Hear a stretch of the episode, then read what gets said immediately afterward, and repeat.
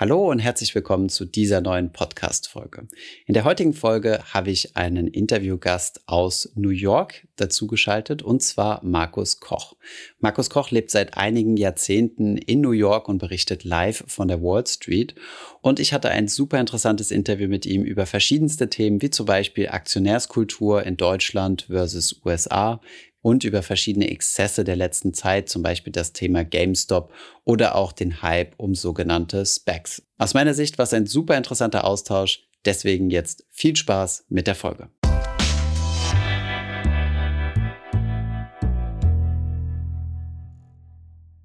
Ja, Markus, herzlich willkommen auf unserem Kanal. Wir hatten ja vor einigen äh, Monaten schon mal die Ehre zu sprechen, und dich kenne ich ja schon deutlich länger, als du mich kennst. Äh, ich habe dich ja damals immer schon auf, äh, auf N T V gesehen, damals noch so um die Finanzkrise zweitausendsieben, zweitausendacht rum, ganz immer dein, deiner aufgeregten Berichterstattung äh, gefolgt und äh, sehr, sehr, sehr, sehr gespannt gefolgt. Von daher sehr cool, dich mal äh, hier zu Gast zu haben. Ja, same hier, Thomas. Ja, große Freude, dabei zu sein, ne? Großer Bewunderer deiner Arbeit. Ja, danke dir. Du bist ja schon deutlich länger mit am Start. Vielleicht ähm, fangen wir mal kurz an. Was mich mal interessieren würde, ist, ähm, wie bist du äh, Deutschlands bekanntester Wall Street-Korrespondent geworden? Ähm, das, das würde mich mal interessieren. Wie hast du, wie hast du es in die U S A geschafft?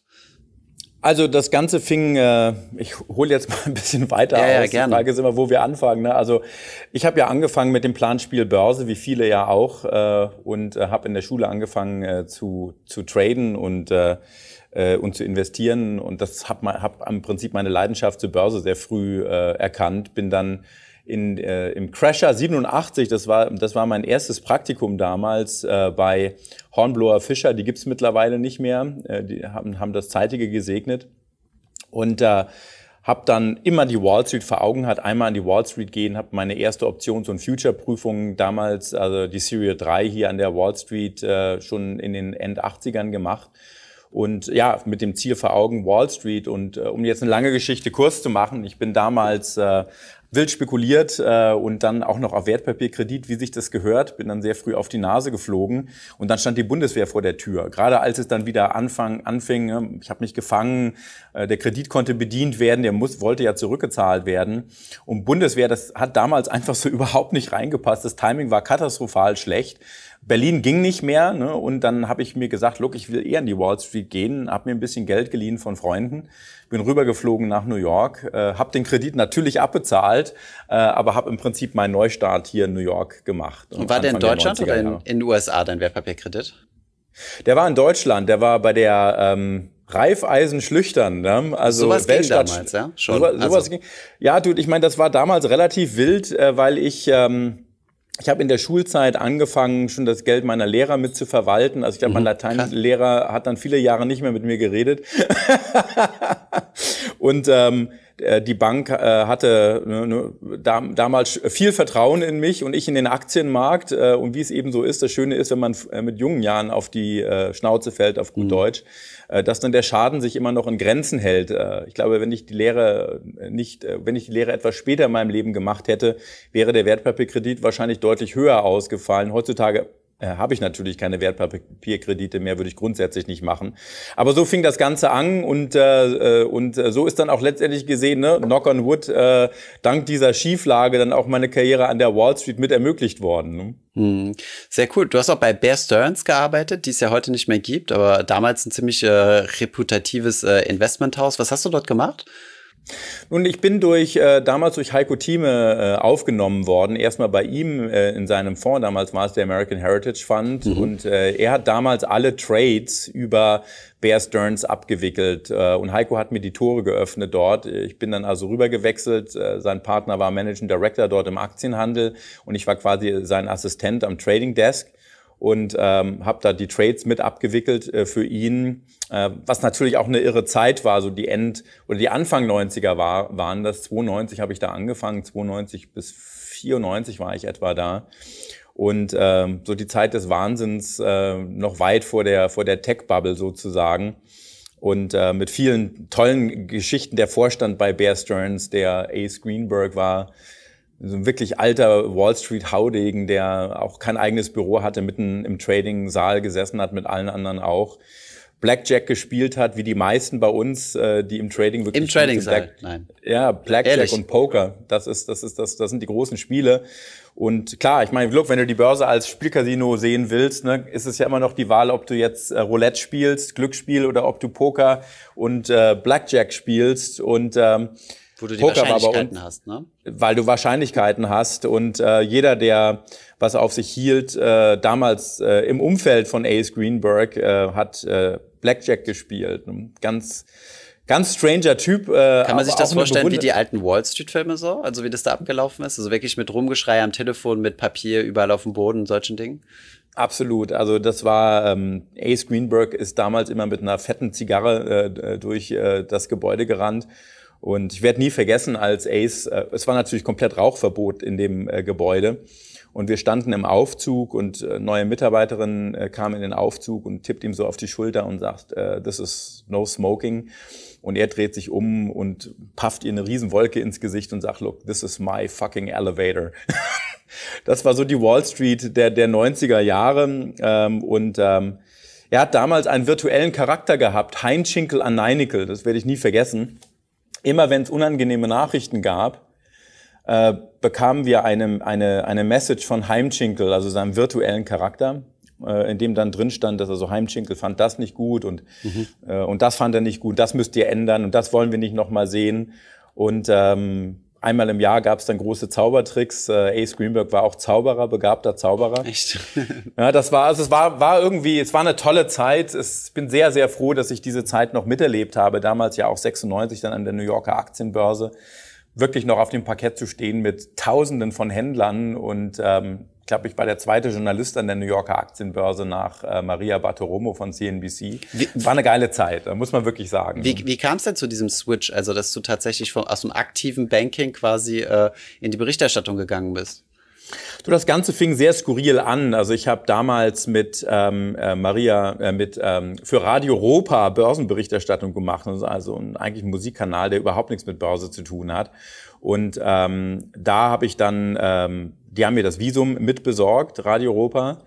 Und ähm, ich bin dann immer mehr während meiner Zeit bei Bear Stearns in die Berichterstattung reingerutscht. Äh, Durfte man das so nebenbei machen, also neben deiner...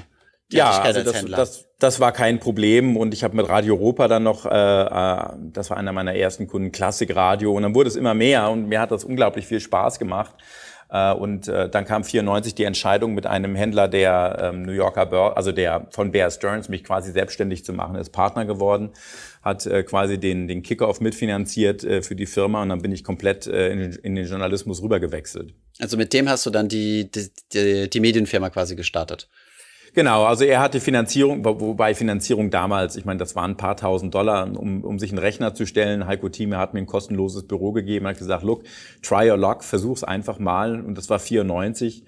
Und dann ging es dann auch relativ zügig. Ich meine, Katja Dovel, die ja heute das Frankfurt-Büro leitet von N T V, die war sehr, sehr früh mit dabei. Katja und ich, wir haben im Prinzip die Firma dann gemeinsam aufgebaut. Dann kam später Jens Korte noch mit dazu, der ja heute auch noch N T V macht. Und wir hatten so in der Spitze im Jahr zweitausend äh, so etwa fünfzehn Leute.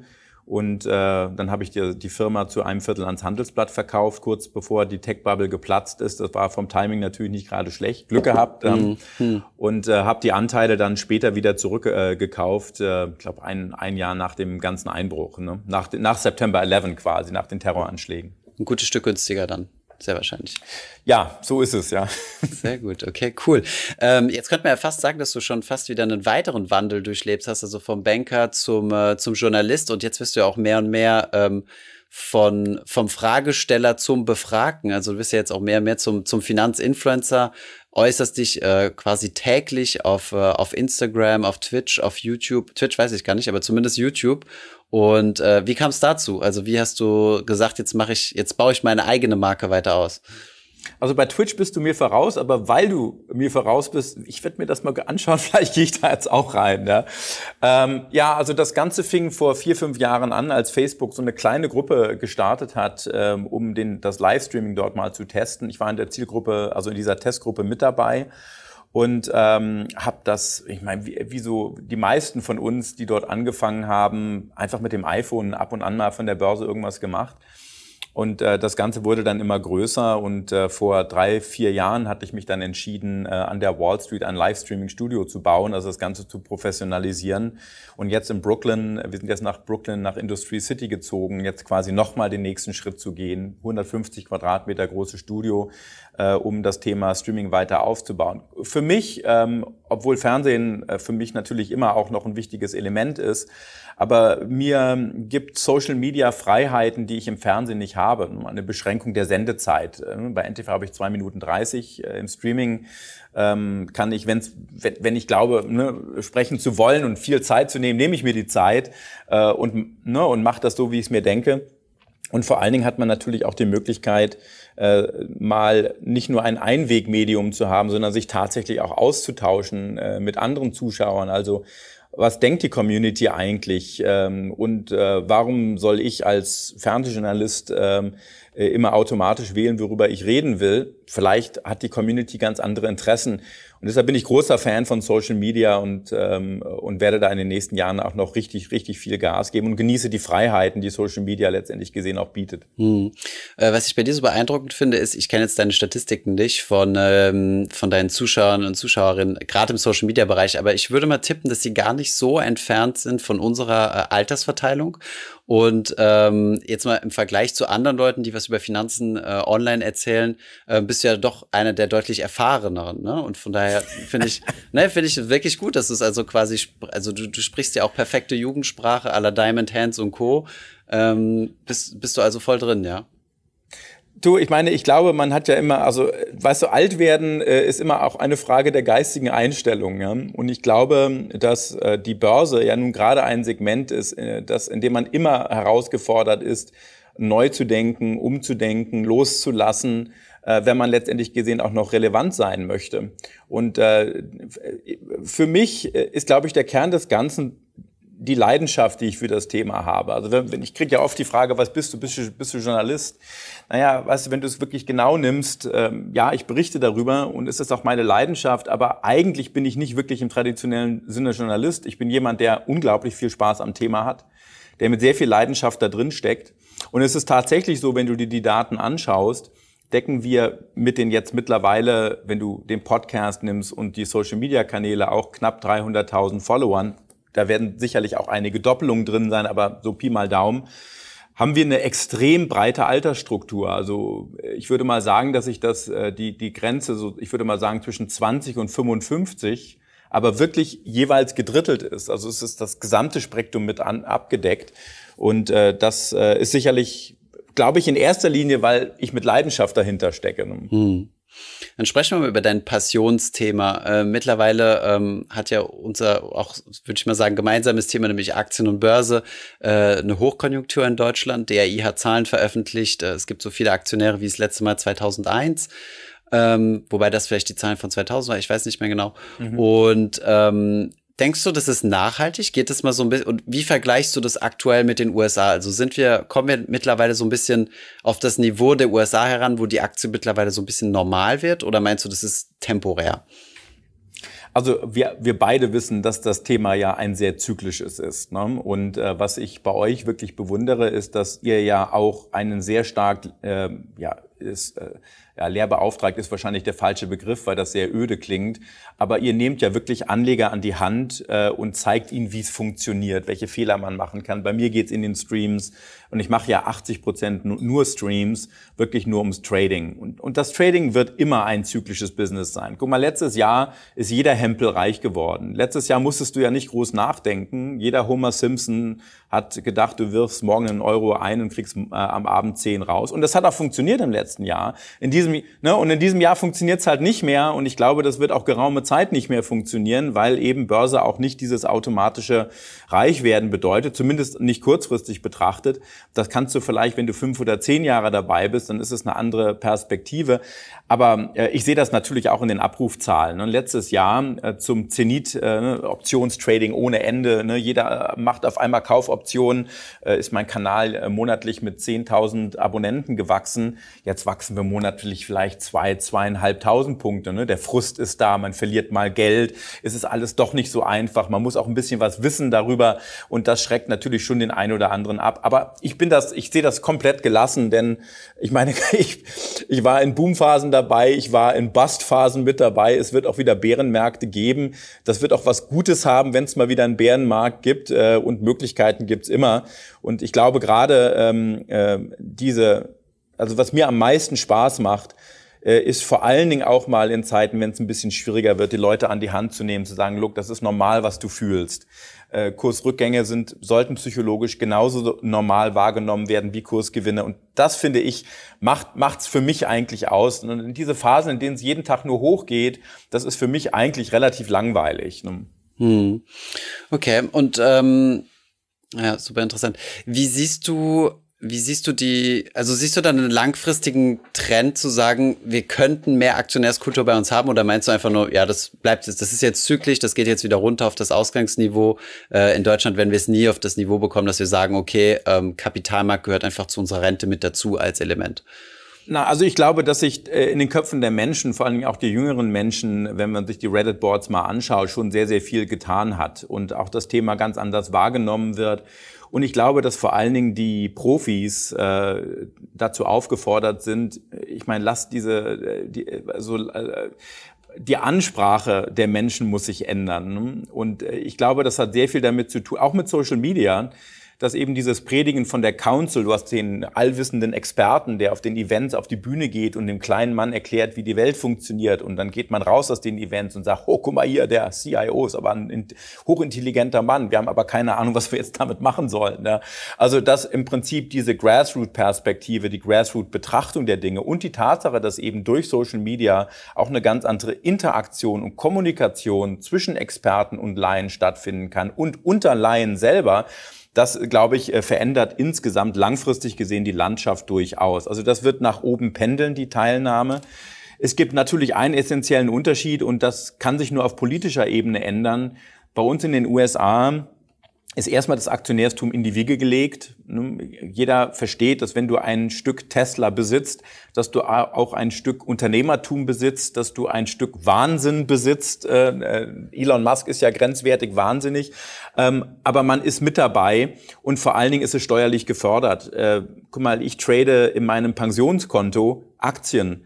Ich zahle überhaupt keine Steuern auf meine Trades. Ich zahle überhaupt keine Commission auf meine Trades. Und wenn ich dann irgendwann mal, was weiß ich, fünfundfünfzig, sechzig, fünfundsechzig bin und ich fange dann an, Geld aus diesem Pensionsplan rauszunehmen, dann zahle ich halt eine wahrscheinlich reduzierte Steuer da drauf. Und dadurch ist die Motivation natürlich eine ganz andere. Also das Thema muss in Deutschland vor allen Dingen politisch gewollt sein. Das, glaube ich, wird langfristig gesehen den großen Unterschied ausmachen. Wenn du wirklich Steuern sparen kannst dadurch, dann äh, wird die Partizipation auch deutlich zunehmen. Das finde ich sehr, sehr schön auch, dass die F D P ja auch jetzt Stimmen der C D U so ein bisschen in die Richtung gehen, zu sagen, look, ähm, Aktien machen langfristig einfach Sinn. Du hast noch nie Geld verloren nach dreizehn Jahren, noch nie. Vielleicht würde es mal Sinn machen, bei der Geburt jedem viertausend Euro in die Hand zu drücken. Also das wird kommen, und ich glaube, das wird, das ist letztendlich viel wichtiger auch als das Thema der Education. Ähm, jede Umfrage zeigt, dass der amerikanische Durchschnittsanleger äh, den Deutschen noch weit hinterherhinkt im Know-how. Ja? Äh, aber er Ja, also das zeigen die meisten Umfragen. Unterm Strich gesehen ist es die Steuer, es muss politisch gewollt sein. Wenn es politisch gewollt ist, ist der Ausgangspunkt äh, ein ganz anderer. Hm, okay, ja. Und wurdest du da von gewissen Parteien schon mal äh, approached? Also sind die schon mal auf dich zugekommen, haben mal gesagt, hey, wie, wie läuft denn das da drüben in den U S A? Sollten wir das mal so machen? Weil eigentlich brauchen wir ja gar nicht so weit gehen. Ich sitze hier gerade in Frankreich, und auch hier kannst du bis zu hundertfünfzigtausend Euro in Aktien investieren, komplett steuerfrei, auch für die Altersvorsorge. Also so, brauchen gar nicht über den Atlantik schauen, ne? Ja, also ich bin äh, gerade jetzt vor ein paar Wochen von Christian Lindner angesprochen worden von der F D P, hatte mit ihm dann auch, also nicht auf meinem Kanal, sondern auf den Kanälen der F D P einen Stream dazu, der auch extrem gut gelaufen ist.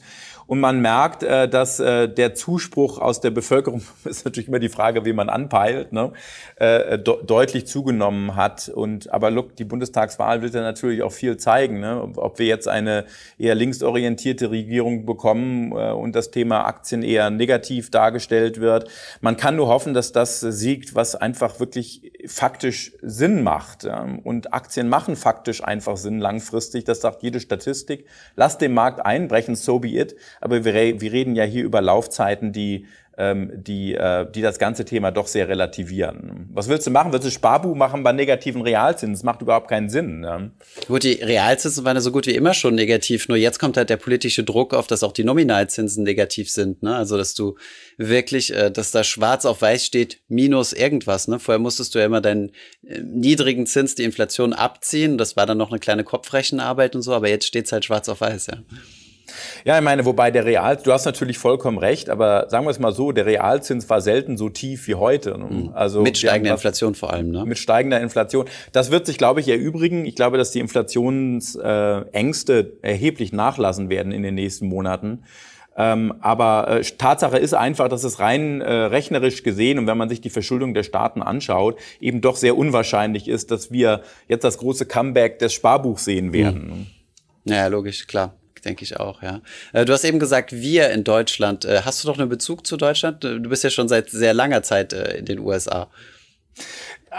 Also ich sitze natürlich zwischen zwei Stühlen, ne? Und das Problem ist, du, du, du wohnst in Paris, ja, jetzt bist, das ist näher dran an Deutschland, aber zu guter Letzt ähm, genieße ich die Tatsache, dass ich äh, zwischen diesen beiden Welten sitze. Mein Herz wird immer für Europa schlagen und auch für Deutschland, weil ich glaube, dass zum Beispiel Freundschaften eine andere Wertigkeit haben äh, und einen anderen Tiefgang haben. Das ist viel Klischee, aber nach fast dreißig Jahren in den U S A glaube ich, dass daran einfach auch sehr, sehr viel wahr ist.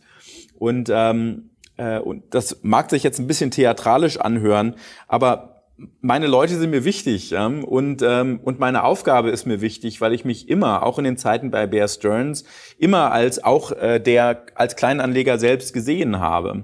Und ja, ich kenne C E Os und ich kenne C I Os und, äh, und man spricht mit denen, aber zu guter Letzt schlägt mein Herz für den deutschen Privatanleger. Und äh, ich kriege ab und zu Anfragen in den U S A was zu machen, aber meine Welt ist, ist, der, ist der deutschsprachige Raum und das wird letztendlich gesehen auch immer bleiben, weil, weil mir das persönlich einfach auch wichtig ist. Von den Amerikanern weiß ich natürlich auch viel äh, zu schätzen, also die, ähm, die Lockerheit äh, und auch, ich finde auch diese Einfachheit, äh, wie, wie leicht man in neue Bereiche reinschauen kann. Das halte ich übrigens gerade für jemanden, der auch älter ist, ich bin ja fünfzig geworden in diesem Jahr, wirklich für so unglaublich wichtig, äh, eben auch mit Menschen sprechen zu können, die sagen, klar, du hast keine Ahnung davon, aber komm mal rüber, schau dir das mal an, was, was ist Blockchain eigentlich, N F Ts, what the fuck, wie funktionieren die überhaupt? Äh? Und ähm, ich möchte nicht, dass es mir mal geht wie meinem Dad, äh, der mal da saß und sagte, erklär mir mal, wie, wie B T X funktioniert. Äh? Und da muss man schon am Ball bleiben und das bedarf eine gewisse Offenheit und ich finde, dass gerade in New York, äh, in äh, eine Stadt, in der nun wirklich auch viele extrem gute Leute sitzen, du, wenn du in New York bist, musst du viel Geld verdienen, deshalb hast du auch viele gute Leute hier, aber die Fähigkeit, dort reingelassen zu werden ähm, und äh, in neue Bereiche reinzuschnuppern, auch mal zu sagen, I don't know, ich habe keine Ahnung davon, das müssten deutsche Manager eigentlich viel mehr tun, auch mal zu sagen, ich weiß es nicht, erklär's mir mal, das ist okay bei uns. Das ist eigentlich so die Grundbasis, um weiter immer neugierig bleiben zu können. Und das genieße ich an den Amerikanern schon sehr. Ja. Sprechen wir jetzt mal über diese, über die GameStop-Zeit, weil das hast du ja nochmal deutlich näher erlebt, weil du ja vor Ort warst. Und ich glaube, wir müssen das mal so ein bisschen aufarbeiten. Da wird sicherlich noch interessante Stories geben, die dazu rauskommen werden. Aber ich habe auch ein bisschen in deine Livestreams reingeguckt, die du auf Instagram gemacht hast und hast dort die Aussage getroffen, dass du noch nie so eine emotionale Börse erlebt hast. Was ja schon eine beeindruckende Aussage ist, da du ja schon verschiedenste Crashs mitgemacht hast. Die zweitausender Jahre Dotcom-Bubble, zweitausendsieben, zweitausendacht, die ja schon dahingehend extrem war, dass, dass Menschen sich teilweise das Leben genommen haben. Ähm, wie, ja, wie hast du diese GameStop-Sache empfunden? Also ich glaube, damals ähm, war es eine andere Emotionalität, weil sie auch nicht so sichtbar war. Ne? Also wer hat damals für den Hype mitgesorgt? Das waren dann irgendwelche Börsenbriefe oder Anlegermagazine, die irgendwelche irrsinnigen Kursziele genannt haben. Aber äh, die Möglichkeit, wirklich auf Social Media sich dazu auszutauschen, war ja in dem Umfang überhaupt nicht möglich. Die Commission waren es anders, die Gamification des ganzen Themas war auf einem ganz anderen Niveau. Und deshalb glaube ich, dass auch wenn äh, diese Bubble damals natürlich auch schmerzhaft war, aber die Sichtbarkeit dessen ist bei weitem nicht so groß gewesen wie aktuell. Und äh, für mich war diese GameStop-Geschichte insofern ganz spannend, weil ich erstmal da saß und sage, look, ich muss es erstmal verstehen, was da passiert, mhm. bevor ich darüber so. urteile, ne, bevor ich, bevor ich urteile. Und für meinen Geschmack, ähm, gerade die Etablierten und auch viele der Profis, ähm, die eigentlich gar nicht im Thema stecken, wahrscheinlich sich auch noch nie ein Reddit-Board angeschaut haben oder eine Kryptowährung, kommen viel zu schnell zu irgendwelchen Urteilen. Das ist so das einzig Blöde an der Börse, dass du, wenn du einen Börsianer nach einer, etwas fragst, kriegst du immer eine Antwort, auch wenn die davon eigentlich keine Ahnung haben. Aber eine Antwort wirst du immer kriegen. Und deshalb war es mir bei dieser GameStop-Geschichte wirklich wichtig, mal herauszufinden, worum geht's da eigentlich? Wie agieren die da eigentlich? Was bedeutet Gamification überhaupt? Und ähm, was für mich in dieser Diskussion am spannendsten war, äh, ist, äh, die, dass ich, ne, ich habe mit Hedgefondsmanagern gesprochen, die haben mir gesagt, oh Gott, du bist viel zu Reddit-Board-freundlich, ja? äh, das sind alles Wahnsinnige, wie kannst du dich da hinstellen als Wall Street-Mann und, äh, und denen Gehör schenken? Das war das Feedback der Hedgefondsindustrie und das Feedback der Reddit-Boards. Ich bin ja bei Wall Street Bets auch äh, ab und zu mal mit erwähnt worden. War, ne, schau dir den Boomer an, ja, keine Ahnung davon, aber will über GameStop reden. Und ähm, das wird, also und ich, ich saß in der Mitte und gesagt, das ist einfach nur geil, ja, weil es ist doch nichts Schöneres, wenn du in der Mitte bist und von beiden Seiten wird schön gerieben. Für mich ist das eigentliche Fazit wirklich: Es ist so unglaublich wichtig, überhaupt erstmal eine Kommunikationsebene zu eröffnen. Und ich fand es sehr bewundernswert, wie die amerikanische Börsenaufsicht und auch die Senats- und Kongressanhörungen daran gegangen sind. Weil man eben von vornherein gesagt hat, es geht nicht darum, die, die Reddit-Boards abzustrafen, sondern es geht darum, herauszufinden, was ist da passiert und vor allen Dingen, ist an der Kritik der Reddit-Boards vielleicht auch was dran? Ist die Art und Weise, wie Short-Selling gemacht wird, sollte das überdacht werden? Ist die Transparenz von Hedgefonds eigentlich wirklich ausreichend? Und dann haben wir äh, wenige Wochen später diesen großen Kolla- Kollaps des, dieses Family Offices, ähm, Ar- äh, Archegos. Das war nicht die Reddit-Boards, das war Archegos, die im Prinzip uns an den Rande eines Kollapses gebracht haben. Und ich finde, die die Regulatoren sind da sehr, sehr gut rangegangen. Und look, it's Gamification, ne? Und weißt du, wer bin ich hinzugehen, zu sagen, äh, ich meine, dass jetzt Wendy's gekauft wird, weil im äh, Sommer Erdbeerhühnchensalat rausgebracht wird und mein, mein Chicken Tenders ist. You know, fine with me, ja, wenn ein Analyst rausgeht mit irgendwelchen Irrsinnsprognosen.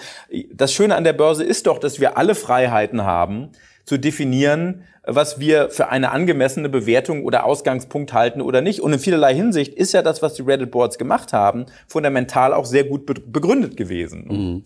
Willst du uns das vielleicht nochmal ganz kurz in deinen eigenen Worten zusammenfassen, was da genau passiert ist? Weil ich könnte mir vorstellen, dass wir ziemlich viele Zuschauer haben, die, die da noch nicht auf dem tiefen Wissenslevel sind, wie das, was du gerade uns gesagt hast. Also ich, ich nehme das mal über GameStop hinweg, weil wir das ja in vielen Bereichen Stimmt, sehen. Ja. Ne? Also essentiell gesehen äh, geht es darum, ähm, Aktien zu finden, die sehr hohe Short-Positionen haben, also bei denen vor allen Dingen institutionelle Investoren auf sinkende Kurse setzen. Äh, es ist äh, möglich, äh, bisher jedenfalls, äh, mehr Aktien leer zu verkaufen, als es an ausstehenden Aktien gibt. Und äh, das ist natürlich nicht so ohne, denn äh, das kann äh, einmal natürlich einem Unternehmen erheblich Schaden zuführen. Andererseits, wenn die Reddit-Boards sich zusammenfinden und ähm, und der der Kurstreibende bei der GameStop-Schiene äh, hat ja fundamental auch ganz gut begründet, warum die die Aktie höher bewertet sein sollte. Also die aktuelle Bewertung ist immer noch jenseits von Gut und Böse. Aber das hat fundamental durchaus Sinn gemacht. Wir haben einen Short Squeeze bekommen, also die Leerverkäufe mussten ihre Aktien eindecken, zurückkaufen und das hat das Ding nach oben gehebelt. Aber Thomas, du weißt, das Thema ist komplex, ja. Die große Frage ist zu guter Letzt natürlich auch, wer ist denn wirklich dahinter, hinter diesen kurstreibenden Faktoren? Und äh, nun sitzen wir an der Wall Street, die Menschen hier sind auch nicht dumm und Goldman Sachs hat ja nun gerade in, in einer Studie rausgefunden, dass de, der erste Kursschub bei vielen dieser Reddit-Aktien äh, tatsächlich durch die Boards verursacht wurde, dass aber die künstliche Intelligenz, die Maschinen, die Quantenmodelle mittlerweile auch schon sehr gut wissen, wenn die Diskussion bei den Reddit-Boards anfängt, mit größeren Trades draufzuspringen. Also ich glaube, dass das sehr schnell verschwimmt. Und dass der ein oder andere sich auch wundern würde, welche größere Institution da mit, Piggyback mit quasi hat. mitfährt. Ja. Mhm. Ja, super interessant. Also mit den Hedgefondsmanagern, mit denen du gesprochen hast, die sind halt so keine große Fans von, von, also was da so passiert ist. Ich meine, Robinhood hat ja auch ziemlich viel, also Robinhood ist so ein bisschen, wenn man das mal so sagen darf, Trade Republic jetzt ungern hören, aber so das amerikanische Pendant von Trade Republic, beziehungsweise Trade Republic ist eher das Pendant von äh, Robinhood. Und die haben ja ihr Handelsvolumen an Hedgefonds verkauft. Das heißt, du kannst ja dort bei denen handeln. Und wenn ich dort eine Order einstelle, wird das quasi direkt durchgereicht an einen Hedgefonds oder an mehrere Hedgefonds. Und dafür werden die bezahlt, was ja bei uns in, in Deutschland nicht möglich ist. Und dieses System wurde ja durchaus kritisiert. Meinst du, dass es weiterhin so Bestand haben kann? Und wie verdient ein Hedgefonds denn konkret damit Geld? Also ich glaube, dass äh, der Orderflow ähm, überdacht wird. Das hat ja der neue Chef der amerikanischen Börsenaufsicht schon gesagt. Das ist natürlich ein gewisses Risiko für Robinhood, weil Robinhood ja quasi in den Vorbereitungen eines Börsengangs steht. Äh, das Timing für Robinhood ist also hier nicht gerade ideal. Und äh, letztendlich gesehen ähm, äh, ist das, ähm, also äh, ist der Trend weg von Orderflow Payment ähm, für für die ganzen ähm, äh, für die Online-Broker eher eher von Nachteil. Ähm, die Hedgefonds, äh, äh, die meisten äh, Tradinghäuser oder äh, Trading Booths auf dem Parkett der New Yorker Aktienbörse sind ja heutzutage auch im Prinzip Hedgefonds. Citadel ist einer der größten Market Maker an der New Yorker Börse. Und da äh, kommt dann natürlich schon auch die Frage auf, welche Interessenskonflikte daraus äh, entstehen. Äh, du hast ein ganz anderes Bild dadurch, dass du den Orderflow hast. Wenn du dann auch noch eigene Strategien darauf basierend umsetzt, deine Quantmodelle darauf auslegst, ist das wirklich dann noch fair? Hast du die beste Order-Ausführung tatsächlich noch? Aber das ist, finde ich, eine Debatte wirklich für sich, weil sich das ganze, dieses ganze Animal quasi, das ganze Tier, wie es an sich funktioniert, in den letzten Jahren erheblich verändert hat. Also fängt auch damit an, dass zum Beispiel früher, äh, früher war es so, dass du ähm, einen Short, einen, einen Leerverkauf nur machen kannst, wenn der vorhergehende Trade ein, ein sogenannter Uptick war, ne? Also wenn die Aktie gekauft wurde. Das hat man dann auch natürlich im Interesse der ganzen Quantenmodelle abgeschafft. Und deshalb hast du mehr Volatilität auch in den Kursen drin. Ähm, finde ich sehr bedauerlich, äh, weil ähm, auf der anderen Seite wird jetzt jeder im Hedgefonds-Bereich sagen und im Market-Making, na, wir kriegen dafür mehr Liquidity. Aber was ist Liquidity? Auch darüber kann man streiten. Ist ein wirklich komplexes Thema. Grundsätzlich bin ich kein Gegner der Gamification. Ich halte das für fast schon ein bisschen lächerlich, sich hinzustellen und zu sagen, oh, um Gottes Willen die Gamification. Look, wir sehen in allen Bereichen durch Technologie natürlich eine Gamification. Und wenn es nicht Robinhood gewesen wäre, dann würden es irgendwelche anderen Bereiche sein. Große Frage ist einfach, ob man den Menschen quasi, und das ist ja auch das große Fragezeichen der, der Regulatoren, wenn du im Prinzip kostenlos Trading machst, ist die Frage, ob du den Leuten und, und am besten noch mit Leverage und einem Hebel, der gewaltig hoch ist, dann ist natürlich schon die Frage, ob du den Menschen quasi einen geladenen Revolver in die Hand drückst, ohne ihnen zu erklären, welche Risiken damit letztendlich gesehen verbunden sind. Und in einem Markt, der nur steigt, ist es natürlich leicht, es aber schau Risiko. mal an, mhm. klar, es hast kein Risiko und schau dir mal an, dass wir im Kryptobereich In, äh, bei Bitcoin in Asien teilweise mit Hebeln von bis zu hundert arbeiten. Also kein normaler Mensch an der Wall Street würde, ich glaube, ein Hebel von zwei ist so ein bisschen das Maximale, was wir hier an Schmerzgrenze sehen. Aber hier gilt natürlich einfach das immer, was in Finanzmärkten immer gilt. Gib den Menschen, was sie haben wollen. Wenn die Menschen nach, äh, nach Leverage schreien, gib ihnen, was sie haben wollen. Deshalb haben wir auch den SPAC-Boom gehabt, diese, äh, diese ähm, Blankoscheck-Unternehmen. Jeder, der halbwegs Ahnung davon hat, der weiß, wie viel Geld die, die Unternehmen und die Wall Street einsacken durch solche Blankoscheck-Deals. Es ist kein Wunder, siebzig Prozent der Blankoscheck-Deal werden nur von Privatanlegern gekauft, ja, weil ja, die voll. eigentlich, weil die keine Ahnung haben, was die da eigentlich zahlen für. Es ist vollkommener mhm. Irrsinn. Ne? Ist das jetzt vorbei, weil du sagtest, der Spec oder wir hatten den Spec-Boom, weil ich habe das Gefühl, das kommt in Deutschland jetzt erst richtig an, die Specs. Also in den U S A ist das Thema durch, ja. Und ähm, zumal die amerikanische Börsenaufsicht da ja nun auch wirklich drauf schaut. Da geht es vor allen Dingen um die Ausgabe von Optionen, äh, die, die im Zuge so eines SPAC-Deals dann ausgegeben werden. Äh, die Art und Weise, wie das bilanziert wird, wird alles überdacht. Also man versucht letztendlich auch von regulatorischer Seite da einen Riegel vorzuschieben. Wobei insgesamt natürlich, Thomas, da sind wir bei dem Bereich der Cyclicality, dass mhm. alles eben zyklisch ist. Look, letztes Jahr ist jeder, ist Oma Kapulske und Nachbars Lumpi geworden. Und in diesem Jahr sitzen die Leute halt schon da und sagen, ja, ich meine, wie sieht's denn aus mit der Bewertung und so? Und äh, was, was, was ist denn da eigentlich drin in diesem komischen äh, SPAC, diesem Blankoscheck-Ding? Und wir sehen das Gleiche bei Börsengängen. Das hat beides erheblich nachgelassen. Das hat insgesamt damit, nach, damit zu tun, dass das Umfeld einfach auch schwieriger geworden ist. Hm. Wie würdest du denn oder wie würdest du Robinhood äh, grundsätzlich einschätzen? Ich weiß, es ist eine große Abwägungsfrage, Frage, aber würdest du sagen, gesellschaftlich netto positiv oder netto negativ? Look, alles, was mehr excessive, äh, Access bietet, also was die Schwelle reduziert, um den Einstieg äh, und die Teilnahme an etwas zu ermöglichen, ist meines Erachtens ein Schritt in die richtige Richtung. Und ähm, weißt du, man darf auch nicht vergessen, wie groß ist denn die Depotgröße bei Robinhood? Vergleich das mal mit Schwab. Ich meine, so gesehen ist Robinhood eigentlich wirklich ein Zwerg äh, und, äh, und bietet äh, kleineren Anlegern die Möglichkeit, da auch mit reinzukommen. Und klar, auch die werden irgendwann eins in die Schnauze kriegen. Jeder macht das mit. Ich bin auch kräftig versohlt worden und dann wird es mal eine Zeit geben, in der wieder weniger dabei sind. Aber zu guter Letzt pendelt sich das weiter nach oben. Und ähm, äh, und ich meine, look, Charles Schwab hat auch die Tradinggebühren abgeschafft. Ähm, wir haben essentiell in den U S A bei den großen Häusern nirgendwo mehr Wertpapierhandelsgebühren. Ist das Gamification? Das ist auch ein Stück weit Gamification. Das sind dann gute Sekundäreffekte, ne? Also, dass die quasi vorgezogen sind und quasi das gesamte Preisniveau kaputt machen, in Anführungszeichen, aber für uns als Privatanleger, wir profitieren natürlich krass davon. Mhm. Klar, absolut. Und ich meine, das Ganze hat ja schon angefangen, weißt du, ich meine, ich kann mich noch erinnern, als der Mauch bei Consors noch da saß und Orders per Fax angenommen hat. Ich meine, Trading ist commoditized, das ist ein Rohstoff geworden. Bei Kryptowährung wird es das Gleiche sein.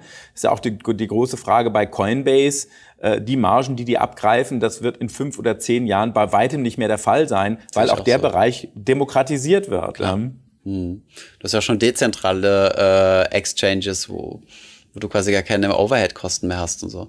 Okay, super interessant.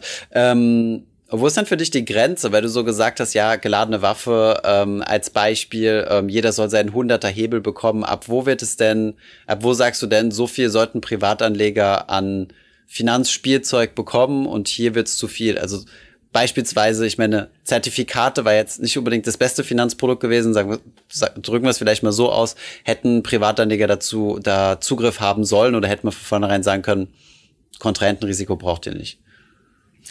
Also ähm ich glaube, das kann man nicht so einfach über einen Kamm scheren. Also sicherlich äh, sind Zertifikate in vielerlei Hinsicht auch nützlich gewesen. Aber was den Leverage betrifft, äh, ne, weil ich meine, weil Zertifikate ja auch Möglichkeiten bieten, die man sonst so einfach eben nicht nachbilden kann als Anleger. Deshalb würde ich das jetzt nicht grundsätzlich als schlecht darstellen. Ich glaube nur, äh, dass ein Hebel von, also und das ist meine persönliche Meinung, ja, ich glaube, dass ein Hebel von mehr als zwei oder drei Drei bis vier, also ich würde nie einen Hebel von drei bis vier machen. Ich weiß, viele andere sehen das, würden das anders sehen, aber ich halte das ähm, teils für verantwortungslos, vor allen Dingen gegenüber Anlegern, die nicht damit umgehen können äh, und die auch einen Bullenmarkt mit ähm, mit Wissen verwechseln. Also du bist, ich meine, wahre Helden werden immer nur in Abwärtsphasen geboren und nicht in Aufwärtsphasen. Und es sind die Aufwärtsphasen, in denen die Menschen übermütig werden und dann eben aber genauso schnell abgestraft werden können. Deshalb bin ich vehement dagegen, alles mehr zu machen als ein Hebel von zwei. Und klar, und ähm, da, ich meine, look, die, Jamie Dimon, der C E O von J P Morgan, hat das mal so schön gesagt. Look, wenn ihr für Fritten nicht zahlen wollt, dann wird der Burger einfach teurer. Mhm. Und äh, und das ist in der Finanzindustrie natürlich ein Stück weit auch so, dass irgendwo wird man schon einen Weg finden, Geld zu verdienen. Und wenn äh, das Volk schreit nach irgendwelchen neuen Trends, dann gibt man ihnen diese Trends. Es muss halt nur nicht unbedingt das beste Investment sein. Und äh, und da liegt dann eben dann doch auch die Verantwortung mit bei den Privatanlegern, sich anzuschauen, ähm, äh, was man da letztendlich gesehen kauft. Look, ich meine, last but not least, äh, die Leute, die sich für mein Geld am meisten interessieren, sollte vor allen Dingen ich selber sein äh, und nicht unbedingt die anderen. Deshalb muss man auch eine, eine sehr große Eigenverantwortung da übernehmen. Hm. Wie verhandelst du denn selbst, würde mich mehr interessieren. Hast du dich da beruhigt? Also jetzt mal an, so im, im Verlauf deines Lebens ist da deine Handelsaktivität mehr oder weniger geworden oder gleich? Nein, ich würde sagen, dass meine Handelsaktivitäten so in den letzten fünf Jahren insgesamt zugenommen haben. Das, das hängt je nach der Phase ab, aber es kann durchaus sein manchmal, dass ich an einem Tag auch zwanzig bis dreißig Trades mache. Das ist also ist ganz ist ganz unterschiedlich und hängt wirklich auch von der Marktsituation ab, weil ich auch ich shorte selber viel, ich gehe viel long, ich trade Volatilität, auch viele E T Fs, viele Einzelwerte. Äh, und äh, das kommt eigentlich so immer, immer so ein bisschen auf die Stunde an. Hab natürlich auch Dividendenwerte im Portfolio. Äh, auch das gehört mit dazu. Aber meine Leidenschaft äh, liegt im Trading. Und natürlich auch deshalb, weil, guck mal, wenn man den ganzen Tag davor sitzt, dabei ist, ähm, äh, Kommentare sieht, sich Charts anschaut, Stimmungsindikatoren misst, ich finde, da muss man auch mit dabei sein, um mit feiern zu können, aber um im Zweifel eben auch mit leiden zu können. Das gehört bei mir auch mit dazu. Und vor allen Dingen ist es einfach wichtig, den gesunden Abstand zum Geld zu haben. Es ist Trading. Ich gehe nie Situationen ein, mit denen ich wirklich meine Performance komplett zer- zer- zersäbeln kann. Und ich investiere oder lege vor allen Dingen nach Risiko an und weniger nach Chance. Weil, weil ich an der Wall Street mein Geld verdiene und an der Wall Street investiere, und deshalb habe ich, ein, habe ich für mich eine ganz, äh, eine ganz andere Vorgehensweise. Okay. Ja, da sind wir trotz aller Begeisterung für Aktien tatsächlich äh, relativ anders. Also ich habe jetzt, äh, ich musste mal wieder E T Fs aufstocken, weil ich äh, ein bisschen Geld äh, aufs Konto bekommen habe, und äh, ich habe das zwei Wochen vor mir hergeschoben, weil ich, äh, weil ich nicht dazu gekommen bin. Und jedes Mal war die Börse schon zu, als ich losgelegt habe. Aber interessanter, interessanter Ansatz. Wie ist deine Performance so? Sprichst du darüber? Also ich spreche darüber, wobei eins wichtig ist, ähm, also ich bin kein Trader, der jetzt, es gibt ja so viele Trading-Signale äh, und ja, Signalgeber, absolut. und mhm. und das bin ich eben nicht. Ne? Also ich sehe mich in erster Linie in der Aufgabe, Sentiment zu transportieren, darüber zu sprechen, was gerade bei uns im Mittelpunkt steht, was Analysten sagen, und die Leute sollen ihre eigene Entscheidung treffen, weil jeder seine eigene Strategie hat. Ich bin fünfzig Jahre alt, ich arbeite an der Wall Street, ich investiere hier, ich habe ein ganz anderes Risikoprofil als jemand, der, was weiß ich, Klempner oder Zahnarzt ist, fünfundzwanzig Jahre alt oder dreißig. Das muss jeder für sich entscheiden. Und ich bin in diesem Jahr etwa zwanzig, um den Dreh neunzehn, zwanzig Prozent im Plus. Ähm, liegt auch daran, dass ich ähm, oftmals mit sehr hohen Cash-Beständen dasitze und eben nicht voll investiert bin. Und wartest. Äh, mir ist es, ja, und warte. Also mir ist vor allen Dingen immer Risiko besonders wichtig und eben nicht unbedingt ins fallende Messer äh, zu greifen. Verpasse deshalb aber natürlich auch äh, so manche Chance. Das gehört dann eben auch mit dazu. Ne? Was meinst du? Also du investierst nach Risiko, nicht nach Rendite? Was, äh, wie, also was mich musst du dich darunter vorstellen? Also mich interessiert in erster Linie, wie viel ich verlieren kann. Ne? Das heißt also Stops setzen ähm, äh, und äh, auch realisieren, wenn ein Trade, den ich gemacht habe, nicht aufgeht äh, und ich meine Strategie vielleicht darüber denken muss. Ne? Wir haben ja in diesem Jahr eine Börse, die im Schnellwaschgang arbeitet. Äh, mal ist Value vorne, mal zyklische, ne? Mal hast du vor Inflation Angst. Auf einmal äh, ebbt Inflation ab, Rohstoffwerte brechen wieder ein, Wachstum läuft wieder. Und das erfordert eine, finde ich, unglaubliche Flexibilität. Und gerade wenn man in Übergangsphasen ist. Und wir sind in einer Übergangsphase. Dieses Jahr ist genauso extrem wie das letzte Jahr für die Wirtschaft. Ne? Also wir alle können draußen einheben gehen und wieder rausgehen an die Öffentlichkeit. Aber bis wir an der Börse und in der Wirtschaft eine wirkliche Normalität haben, werden mal mindestens noch ein bis eineinhalb Jahre vergehen. Und solche Übergangsphasen bringen immer meines Erachtens auch Risiken mit sich, die man auf dem Radar haben muss. Hm. Was sind so die größten Risiken, wo du jetzt, wo du jetzt einschätzen würdest? Also ist es zum Beispiel, dass du sagst, äh, gewisse Branchen laufen nicht so an wie erwartet, oder? Also ich glaube, das größte Risiko ist, dass wir in allen Bereichen jetzt einen Gipfel erreichen. Ne? Wir haben einen Gipfel bei Wachstum, wir haben einen Gipfel bei äh, der Inflation. Ich glaube, die Inflation wird erheblich nachlassen in den nächsten Monaten. Und das wirft natürlich die Frage auf, wenn die Wirtschaftsdaten jetzt wieder anfangen zu enttäuschen, also von einem sehr hohen Niveau, ne? Also die Wirtschaft läuft, ist keine Frage, aber die Dynamik lässt nach. Was, wie läuft denn jetzt die Berichtssaison? Die, äh, sind die Erwartungen hier auch möglicherweise zu hoch? Denn du weißt ja selber, wie es ist, weißt du, die Menschen feiern so leicht. Reopening, Reopening, Reopening. Und irgendwann sitzt du da und sagst, naja, jetzt haben wir es so oft gehört, der Kurs ist so hoch, was sollen wir jetzt noch feiern? Und ähm, da, da, glaube ich, äh, liegt ein gewisses Risiko drin, dass wir eine Enttäuschung bekommen, was Wachstum betrifft. Und äh, was die Notenbank betrifft, die Notenbank ist gefangen. Was will die Notenbank denn machen? Ja, wir haben nächstes Jahr Midterm Elections. Äh, wir haben äh, eine Inflation, die sehr stark verwischt wird durch, äh, die, äh, durch das Comeback aus der Pandemie. Äh, und last but not least, wenn man sich die demografischen Daten anschaut, ähm, glaube ich nicht, dass wir in eine Phase reinlaufen, in der jetzt die Inflation über, überproportional hoch ausfallen wird. Das werden wir aber erst nächstes Jahr wissen. Ne? Deshalb, also wir wissen, dass die Inflation temporär nachlässt. Wir wissen aber erst nächstes Jahr, kriegen wir Mietpreisinflation, Lohninflation. Das interessiert mich aber heute noch nicht. Ne? Heute interessiert mich nur, wo gehen die Renditen hin? Und ich mache eine Wette mit dir, wir werden ja zum Jahresende bei den Renditen weitaus niedriger stehen, als wir heute sind. Und ich glaube, das wird eine ziemliche Überraschung. Okay. Klingt es schon fast nach einem Crash. Nee, das hat mit Crash ja nichts zu tun. Ich meine, du kannst ja genauso gut... Achso, du meinst die, die, die Anleihen, die amerikanischen. Genau, du kannst natürlich auch das Argument machen, naja, wenn die Renditen der Staatsanleihen statt bei eins Komma vier wieder bei ein Prozent sind, naja, das ist ja nicht unbedingt schlecht für Wachstumswerte. Ja. Also, ne, aber... Nochmal, ich glaube, dass die Herausforderung in diesem Jahr wirklich daran liegt, äh, sich, also der Markt kann sich sehr, sehr schnell ändern. Wir sind immer noch auf einer hohen Bewertung. Wir haben immer noch das Risiko, dass die Notenbank auch Fehler macht. Und deshalb glaube ich, also ich werde in diesem Jahr insgesamt mal ein bisschen mehr auf äh, Sicherheit fahren. Ne? Okay. Und wenn wir jetzt mal ganz stark rauszoomen, ich weiß, dass, also wenn du zwanzig Mal am Tag handelst, hast du vielleicht nicht diese Perspektive, aber bleiben wir mal bei der zwanzig und machen zwanzig Jahre draus. Ähm, was wäre so deine Empfehlung äh, für jemanden, der sagt, oh, ich habe jetzt einen super langen Anlagehorizont und will gerade nicht täglich traden, weil ich nicht so wie Markus in der Sache voll drin bin, sondern Ingenieur also und einen Job habe? Also ich würde, ich würde auf jeden Fall auf Monatsbasis irgendeinen äh, Aktiensparpläne machen. Ich würde E T F-Pläne machen. Ich würde auf globaler Ebene investieren. Ähm, und ähm, und wenn man jünger ist, ich meine, meine Tochter ist acht Jahre alt, die ist massiv auf Technology ausgerichtet. Ähm, ist das ihre eigene Wahl oder die ihres Vaters? Nee, das ist die ihres Vaters. Äh, ab Geburt ein Aktiensparplan und jeden Monat gehen da ein paar hundert Dollar rein, die investiert werden. Und vor allen Dingen eben keine kalte Füße kriegen. Ich glaube, das ist die größte Herausforderung, dass Menschen eben doch sehr, sehr emotional sind.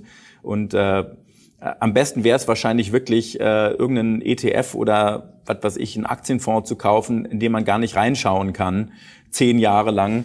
Ähm, in der, also es muss natürlich der richtige sein. Also sagen wir mal so, es muss... Äh, Es muss transparent sein, das ist richtig. Also das würde ich jetzt nicht propagieren, aber was ich damit sagen möchte, äh, ist, dass die größte Hürde unsere eigene Psychologie ist. Ne? Die Leute werden nervös, steigen aus zum falschen Zeitpunkt, steigen ein zum falschen Zeitpunkt. Und ich glaube, das kannst du vor allen Dingen dadurch ein bisschen ausgleichen, dass man eben regelmäßig was dazu kauft und nicht allzu oft hinschaut. Also nicht alle mein Trading-Format schauen. Ne? By high, sell low. Ja. Ja. Aber du gibst ja auch so glücklicherweise gute Makroinformationen, ja, das, das finde ich immer gut und das kann man sich auch als Bildungsaspekt, ich meine, ich schaue auch immer gerne mal in deine Streams rein, ohne dass es mich jetzt in den Fingern juckt zu sagen, oh, da muss ich jetzt unbedingt mitzocken, also ja. Ähm, ein, ein Tipp aus unserer Community, der häufig kam, war ähm, Sparplan bei Trade Republic aufsetzen und die App löschen. Das, äh, genau, das, das würde ich auch sagen, ja, gute Idee. Ich hoffe, diese Podcast-Folge hat dir gefallen. Wenn ja, dann zöger doch nicht, in deinem Umfeld über diesen Podcast zu sprechen, bei Freunden und Bekannten. Ich denke, es gibt auch in deinem Umfeld viele Menschen, die sich für das Thema finanzielle Bildung interessieren oder interessieren sollten. Wenn du auf iTunes bist, würden wir uns auch freuen, wenn du uns eine positive Bewertung dalässt. Das hilft uns, den Podcast noch einfacher auffindbar zu machen. Alle wichtigen Links und Verweise findest du wie immer in den Shownotes zu diesem Podcast. Vielen Dank fürs Zuhören und bis zum nächsten Mal.